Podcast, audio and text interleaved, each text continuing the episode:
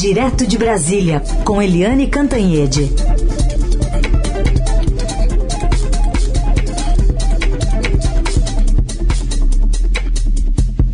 Oi, Eliane, bom dia. Oi, bom dia, Carolina, bom dia, Heisen, bom dia, ouvintes. Bom dia, Eliane. Bom dia aqui. Está bastante noticioso. A gente começa falando sobre essa operação contra o ministro Ricardo Salles. Aliás, investigações que começaram no começo do ano, a partir de, de informações obtidas de autoridades estrangeiras que noticiavam um possível desvio de conduta de servidores públicos brasileiros nesse processo de exportação de madeira, né? Essa história aí é complicadíssima, porque é o ministro Ricardo Salles, do Meio Ambiente. O ministro Ricardo Salles é um dos queridinhos do presidente Jair Bolsonaro. E ele, quando recebe todos os raios e trovões, atrai tudo, toda a ira é, mundial e nacional, é, ele está fazendo um favor para o presidente Bolsonaro, porque na verdade ele cumpre ordens. Ele é do tipo Pazuello, um manda, outro obedece. Na verdade, o Ricardo Salles não faz uma política ambiental da cabeça dele. Ele faz a política ambiental do presidente Jair Bolsonaro. E o Ricardo Salles, ele já foi é, criticado por entidades pelo mundo afora, pelos ex-ministros todos da pasta, por ambientalistas de vários é, quilates e pela academia aqui no Brasil. Ele vem sendo é, muito alvejado o tempo inteiro e ele mexeu com uma área complicada, porque ele mexeu com a própria Polícia Federal. O delegado Alexandre Saraiva, que era o superintendente da Polícia Federal no Amazonas, entrou com uma denúncia crime contra o Ricardo Salles no Supremo Tribunal Federal, alegando que ele, em vez de proteger o meio ambiente, proteger a Amazônia, que o Ricardo Salles protegia os criminosos que dilapidam o patrimônio eh, brasileiro na Amazônia, facilitando ali as queimadas, as, eh, a, a retirada ilegal de madeira nobre. E, a, e o delegado fez isso é, com base numa longa investigação que envolveu vários órgãos, inclusive a própria Polícia Federal, claro, e que apreendeu o maior lote de madeira ilegal da história. E aí o Ricardo Salles foi lá, ficou alguns minutos, desfez tudo e protegeu os investigados, os suspeitos. E agora a gente vê que o Alexandre Saraiva, o delegado, não estava sozinho. A Polícia Federal está usando um, é uma operação de grande porte, porque são 160 policiais federais que cumprem 35 mandados de busca e apreensão no Distrito Federal, em São Paulo, no Pará. E além do, do próprio Ricardo Salles, também o, o, o presidente do IBAMA, Eduardo Bin. E o, a, a operação foi autorizada pelo Supremo Tribunal Federal e o ministro Alexandre é, Alexandre de Moraes autorizou inclusive a quebra de sigilo. A investigação, olha só, olha só a lista. A investigação é por corrupção, advocacia administrativa, prevaricação e facilitação de contrabando. E isso, evidentemente, é péssimo para o Ricardo Salles, péssimo para o meio ambiente e péssimo para o governo Bolsonaro, que já tem ministros no alvo da CPI, é, da Covid, que já tem ministros alvos aí é, de toda a área de educação, porque o Milton Ribeiro até agora não, não, não disse que veio, não consegue nem separar dinheiro para o Enem. O próprio eh, Ernesto Araújo caiu do Ministério da, de, de, de, de, de Relações Exteriores, enfim.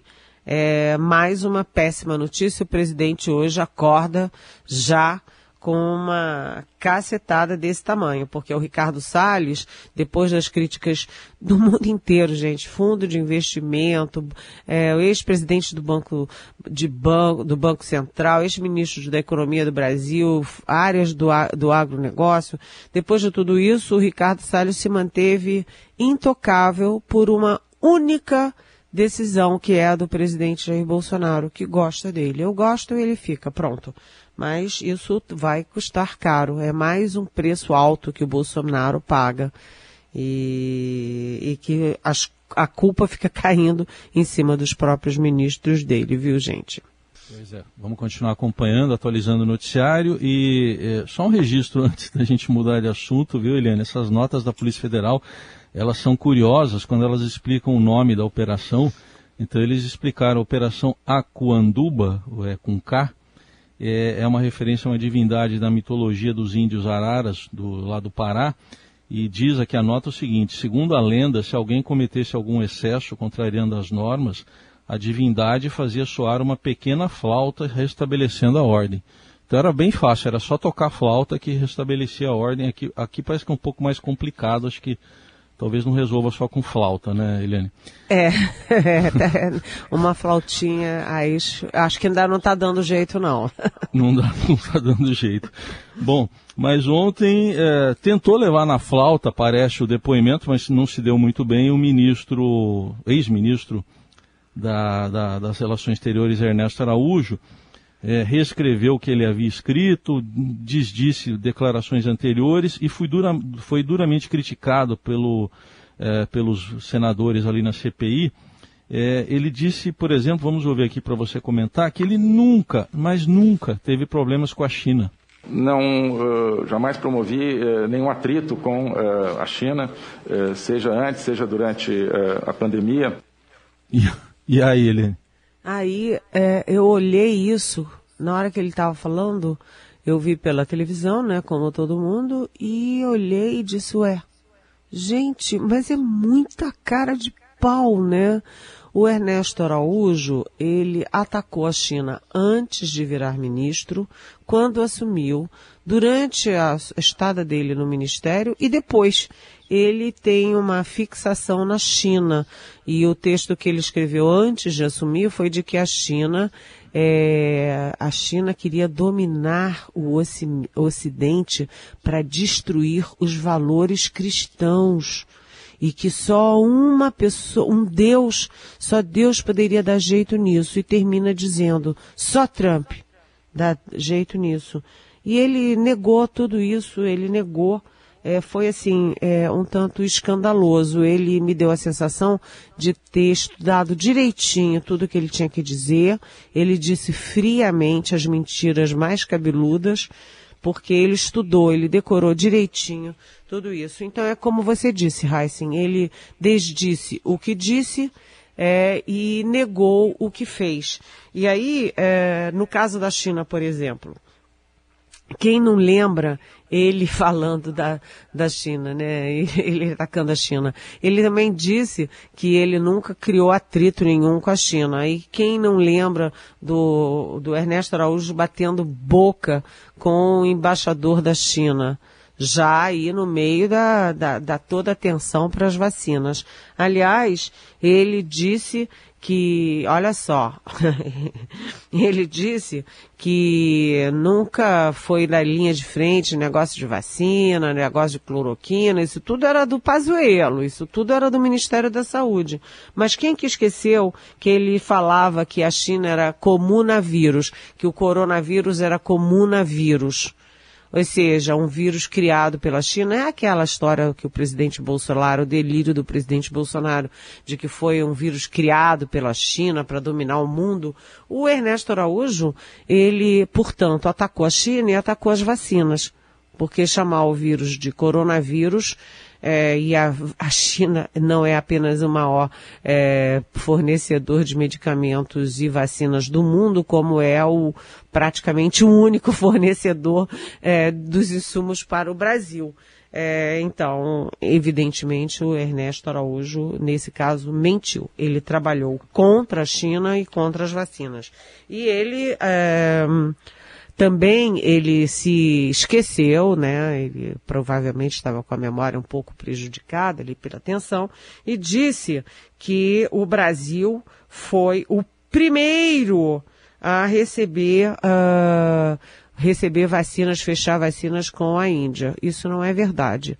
A Índia fechou vários contratos sobre vacina e, a, e o Brasil ficou lá atrás. O ministro também disse que assinou em abril de 2020 o contrato com a COVAX Facility, que é aquele consórcio internacional da OMS para ajudar os países médios e pobres com as vacinas. Ele disse que assinou em abril de 2020. Aí o Estadão foi, o Estadão verifica, foi dar uma assuntada e o Brasil nem estava presente nessa reunião de abril de 2020 e assinou, na verdade, com o consórcio é, um ano depois e é, só dando, aí só se interessando por 10% do que poderia se interessar. Ou seja, tudo errado e o ministro realmente é, é, surpreendente a capacidade dele de negar o que ele disse sobre a China, o que ele disse sobre as vacinas, o que ele fez sobre as vacinas, a relação com a Índia mas é, ele jogou tudo no colo do ministro da Saúde, Eduardo Pazuello, e só admitiu a participação do presidente Bolsonaro no caso da cloroquina. Uh, no caso da cloroquina, ele, ele admitiu que o Itamaraty agiu por orientação do presidente Bolsonaro, inclusive quando mendigou aquelas 2 milhões de doses, os 2 milhões de doses de cloroquina que estavam lá jogados fora nos Estados Unidos, porque os Estados Unidos deixou de usar aquele troço, e aí o Brasil mendigou 2 milhões de doses e o Trump mandou para o Brasil. Então ele admitiu que isso foi coisa do presidente Bolsonaro. Mas, como você disse, o Omar Aziz, que é o presidente da CPI, reclamou da, da participação do, do, do Ernesto Araújo, reclamou veementemente, mas eu acho que o, o grito de guerra foi dado pela senadora Kátia Abreu, que é do Progressistas de, de, Tocantins. Atenção, a Kátia Abreu não tem nada de esquerdista, ela é líder ruralista de um partido de direita que é o Progressistas, de um, de um estado onde Bolsonaro ganhou, que é Tocantins. É, e ela disse o seguinte, aspas, o senhor, o senhor é o Ernesto Araújo. O Senhor foi uma bússola que nos direcionou para o caos, para um iceberg, para um naufrágio. E a Cátia Abreu foi pivô da queda do Ernesto Araújo. Ele ia cair de qualquer jeito, mais para frente ou mais para trás, mas o, o fato é, é, final da queda dele, da história dele no Itamaraty, foi o bate-boca com a Cátia Abreu, que é nada mais, nada menos do que presidente da Comissão de Relações Exteriores do Senado. Eliane, pergunta aqui do nosso ouvinte Leandro. É, será que Ricardo Salles está querendo tirar o foco da CPI com essa operação da Polícia Federal? Tem como fazer essa junção de fatores? Oi, Leandro. Não acho isso de jeito nenhum. Pelo contrário, essas duas coisas não se contrapõem, elas se somam. Né? Quando você vê o presidente Bolsonaro está nas manchetes porque o Ernesto Araújo mente na CPI, porque o Fábio Weingarten mente na CPI, porque o presidente da Anvisa, o Barra Torres, conta as, as verdades todas na CPI, e hoje o Pazuello é impossível por mais que o Pazuello tente, que ele vire cambalhota, que ele faça qualquer palhaçada, ele não vai conseguir evitar a frase dele de que um manda, outro obedece, ou seja, de que todos os erros dele foram por ordem do presidente Bolsonaro. Inclusive porque o Pazuello anunciou a compra de 46 milhões de doses da Coronavac e não foram compradas porque o presidente da República bateu no peito e disse: não vou comprar. Eu tenho autoridade e eu não abro mão da autoridade. Pronto. E também dizia, eu não vou me vacinar e pronto. Então essas coisas estão registradas, gravadas, tem áudio, vídeo, tem tudo que você quiser. E, portanto, Leandro, não dá para dizer que uma prisão, uma prisão não, uma operação de busca e apreensão contra o ministro das, da, do Meio Ambiente, um ministro queridinho do presidente Bolsonaro, possa de alguma forma é, facilitar a vida do presidente, ser bom para o governo e para o presidente. Pelo contrário, as coisas vão se somando e vão fechando torniquete em torno de um governo que falha muito e que agora está pagando o preço participação de Eliane Cantanhede, direto de Brasília. Vamos acompanhar mais um trecho lá da sessão em que já está falando o ex-ministro da Saúde, Eduardo Pazuello. É uma fala inicial antes das perguntas. De ajudar mais de 600 mil pessoas que cruzaram a nossa fronteira, fugindo da fome, da miséria e da violência, todos em estado de extrema vulnerabilidade.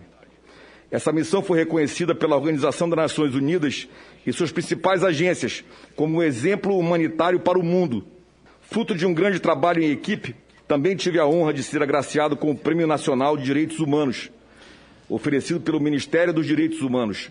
Bom, Eliane, ele já está aí colocando aí uma situação lá da região norte do país, né, dos refugiados venezuelanos, já é um, uma defesa aí, né, do que vai ser perguntado daqui a pouco para ele, né? ele, na verdade, ele está falando, olha, eu sou muito legal. Eu comecei no, no Exército Brasileiro, na escola militar, ah, aos 10 anos de idade, eu fiz toda a minha carreira, eu fui para a escola da, das agulhas negras, eu escolhi ser intendente, eu voltei para o meu estado para ajudar o meu estado, e aí ele está falando dos méritos dele. É, uma coisa que deve se dizer é o seguinte, que todo mundo achava que ele fosse chegar apavorado mas ele está com a voz firme, ele está com a voz segura. O problema é o seguinte, é que ele está lendo. A gente sabe, né, até pelo próprio presidente Bolsonaro, que você lê um texto escrito por alguém, um ler, é diferente de você pensar e falar de improviso. Nós aqui na Rádio Eldorado, que falamos de improviso o tempo inteiro, a gente sabe qual é a diferença. Você, quando está lendo um texto, você está lendo na sua zona de conforto. A sua possibilidade de errar é muito, muito, infinitamente menor. E além disso, ele está falando a versão dele sem interrupção. Eu quero ver quando começarem as perguntas. O fato é que hoje, quando a gente vê o general Pazuello sentado para depor, a gente vê o general Eduardo Pazuello, o ex-ministro Eduardo Pazuello, o é, exército brasileiro, porque ele é um general da ativa, que não devia ter estado onde esteve, o homem errado, no lugar errado, na hora errada, e a gente olha para ele também e vê o presidente Jair Bolsonaro. Um manda, o outro obedece. Ou seja, é, o Eduardo Pazuello, na verdade, a gente fala muito nele, mas ele é uma figura insignificante. O problema do Pazuello é que ele é o exemplo concreto, vivo, dos erros do chefe dele, do presidente Bolsonaro. Portanto, esse depoimento de hoje é importantíssimo, gente. É, só queria só fazer uma, uma, uma, dar uma informação, na verdade, porque teve muita discussão até, né, Helene, sobre até que traje ele iria usar, né? Isso chegou a ser discutido. Ele está de terno e gravata, só para esclarecer para o nosso ouvinte, ele está de terno e gravata, não está fardado. Até porque o exército nunca permitiria que ele fosse fardado. é, muito recado. Eliane, ainda falando sobre pandemia, né? A gente segue avançando e agora tem essa informação, levantamento do Estadão, de que o total de brasileiros que estão com a segunda dose da vacina contra a Covid atrasada mais do que triplicou em um mês e chega a 5 milhões sem contar é, a questão envolvendo o agravamento da pandemia, porque a gente parou de ter um número é, menor né, de óbitos, uma estabilização na questão envolvendo internações. Em São Paulo, aliás, aumento de internações na rede particular. É, há um aceno do governo aqui de São Paulo de flexibilizar a quarentena, mas os números estão apontando talvez para outro lugar, né? Pois é, a gente, aqui no Brasil, a gente tem essa tendência. A gente faz o isolamento um tempinho, aí os hospitais relaxam, fica todo mundo mais ai, que alívio e tal. Aí é, todo mundo começa a achar que está tudo bem, porque claro, você faz o isolamento, você diminui o número de infectados e o número de mortos. Mas aí volta rapidamente antes do tempo, o que que acontece? Volta a internação, volta a contaminação, volta o número de mortes. Então você já tem em São Paulo é, 85% das unidades dos hospitais particulares já estão com ocupação superior a 80%. Ou seja, está voltando a ocupação e ontem a gente voltou a ter mortes aí em dois, mais de 2.500 mortos em 24 horas. E o que que que, que, que, que significa isso? Você reduz, você relaxa o isolamento e ao mesmo tempo você não tem as vacinas em quantidade necessária. Esse atraso, essa manchete do Estadão de hoje, para mim é muito poderosa. O atraso na segunda dose de 5 milhões de brasileiros. E aí tem parte dessas pessoas que simplesmente não voltaram para se vacinar né? Sei lá, algumas morreram, algumas estão doentes, algumas estão mal informadas, não tiveram chance de voltar. Mas a, a maioria é porque não tem mais dose. E isso se deve muito à falta da Coronavac para a segunda dose. Então, por que que falta? Primeiro, porque o governo Bolsonaro continua atacando a China. O Bolsonaro não perde uma oportunidade de atacar a China. Com isso, a China segura os estoques de insumos para o Brasil. Sem insumo não tem como fazer vacina. Então, o, o presidente Bolsonaro deliberadamente ele atrasa a vacinação brasileira. E a segunda, porque o Ministério da Saúde do Eduardo Pazuello, na gestão Eduardo Pazuello, fez uma orientação a estados e municípios. Olha, gente, torrem aí todas as doses na primeira dose.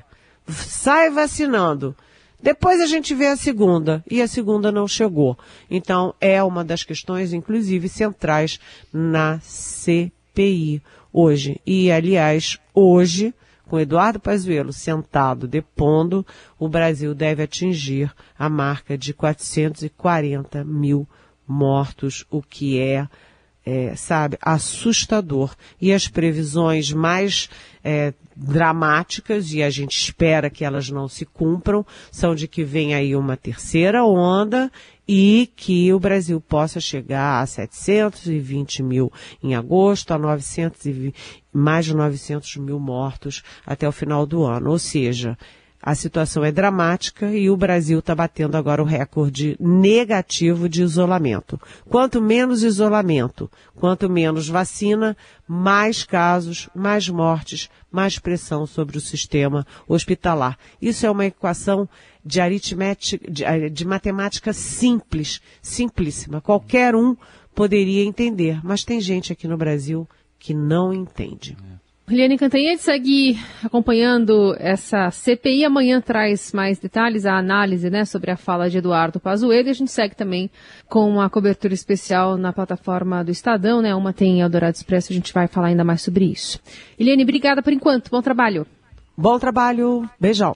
Vivemos em constante transformação e para ajudar as empresas a estarem conectadas com pessoas, nós criamos o Estadão Blue Studio, uma nova operação dedicada para criar soluções publicitárias inovadoras e orientadas à performance. O Estadão Blue Studio entrega projetos customizados, branded content, publicações e uma série de eventos consagrados pelo mercado. Não importa o tamanho do seu desafio. Para nós, sempre existe uma boa solução. Estadão Blue Studio, conteúdo de alta performance.